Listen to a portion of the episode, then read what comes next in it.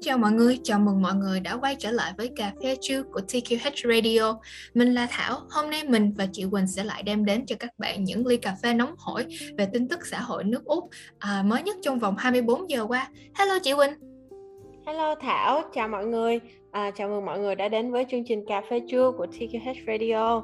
Hôm nay là ngày thứ hai, một ngày thứ hai rất là um, đẹp đúng không Thảo? Trời. Dạ, nắng nè, rồi thời tiết cũng rất là ôn hòa um, hy vọng đây sẽ là một tín hiệu tốt cho một tuần làm việc sắp tới của mọi người ha đầu tiên chị xin tóm tắt một số bản tin của ngày hôm nay đầu tiên là um, tại bang Victoria thì đêm ngày mai thứ ba ngày 28 tháng 9 năm 2021 thì sẽ bắt đầu có một số cái nới lỏng nhất định.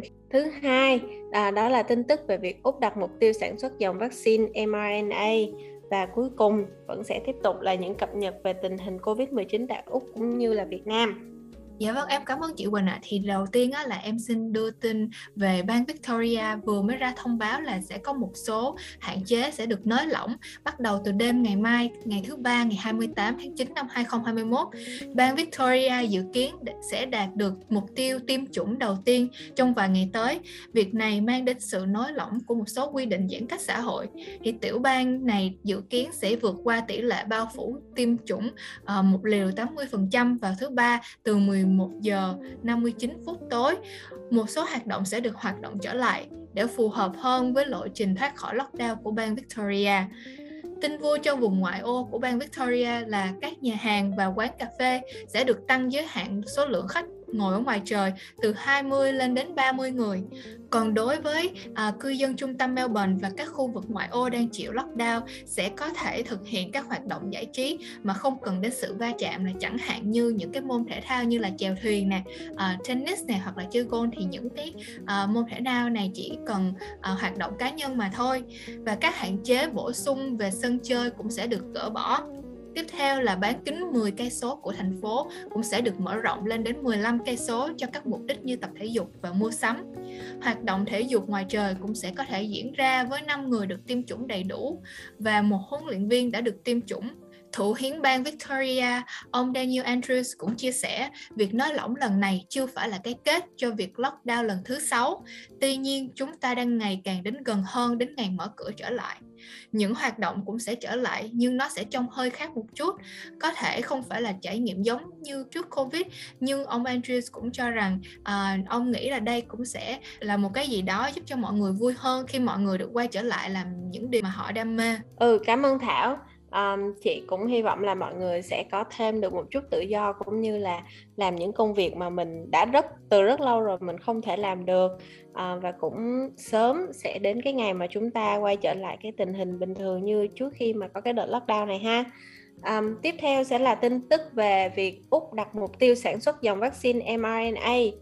Bộ trưởng Bộ Y tế Úc ông Greg Hunt cho biết Úc đang đạt được tiến độ vượt bậc trong việc sản xuất vaccine mRNA. Hiện tại các loại vaccine mRNA như Pfizer hoặc Moderna thì Úc lại phải nhập khẩu từ nước ngoài. Trong khi đó thì vaccine AstraZeneca thì lại được sản xuất bởi công ty công nghệ sinh học CSL của Úc tại Victoria. Ông Hân cũng cho biết là ông à, cùng với chính phủ đó cũng đã làm việc trên nhiều khía cạnh khác nhau của quy trình sản xuất vaccine mRNA à, và ông hy vọng là trong vài tháng tới thì chính phủ cũng sẽ đạt được những tiến độ mà nó um, nó nó nhanh hơn cũng như là xuất sắc hơn để mà chính phủ có thể trao đổi tiết lộ thêm những cái chi tiết um, xung quanh việc sản xuất vaccine này đối với đến với người dân ha. À, và cuối cùng để kết thúc cái buổi podcast ngày hôm nay thì chị mời Thảo hãy cập nhật cho quý vị khán thính giả những cái thông tin uh, cơ bản, những cái thông tin tóm tắt nhất về tình hình Ờ, uh, Covid-19 tại Úc cũng như là ở Việt Nam. Dạ vâng, em xin cảm ơn chị Quỳnh ạ. À. Em xin cập nhật sơ qua về tình hình Covid tại Úc và Việt Nam. Thì tại Úc, bang Victoria hôm nay đã là ngày thứ năm liên tiếp ghi nhận số ca dương tính ở mức hơn 700 trường hợp. Trong vòng 24 giờ qua, số ca nhiễm Covid tại bang Victoria là 705 trường hợp. Trong khi đó, bang New South Wales ghi nhận 961 ca dương tính với COVID-19 và con số này cho thấy sự giảm nhẹ của ca nhiễm tại bang này. Em cũng hy vọng là con số này sẽ tiếp tục giảm khi mà bang New South Wales đang mở cửa trở lại. Còn tại Việt Nam, tính từ 17 giờ ngày 25 tháng 9 tới 17 giờ ngày 26 tháng 9, trên hệ thống quốc gia quản lý ca bệnh COVID-19 ghi nhận 10.011 ca nhiễm mới trong nước, tức là tăng 329 ca so với ngày trước đó tại 35 tỉnh thành. Các tỉnh thành phố được ghi nhận ca bệnh như sau. Tại thành phố Hồ Chí Minh có 5.121 ca và tại Bình Dương thì ghi nhận 3.332 ca dương tính với COVID-19. Cảm ơn Thảo về những cập nhật tin tức về COVID-19 tại Việt Nam cũng như là tại Úc. À, trong những ngày gần đây thì cộng đồng Việt Nam vẫn đang xôn xao về một loại visa à, được gọi là visa nông nghiệp đó hay còn gọi là ag visa bởi vì đây là một loại visa mà được chính phủ nói đến rất là nhiều trong nhiều tuần gần đây và dự kiến của chính phủ là sau ngày 30 tháng 9 thì visa này sẽ được đưa vào thực hiện. Một trong những à, đất nước mà là mục tiêu của visa này đó chính là Việt Nam cũng như là các nước ờ, ở khối ASEAN khác.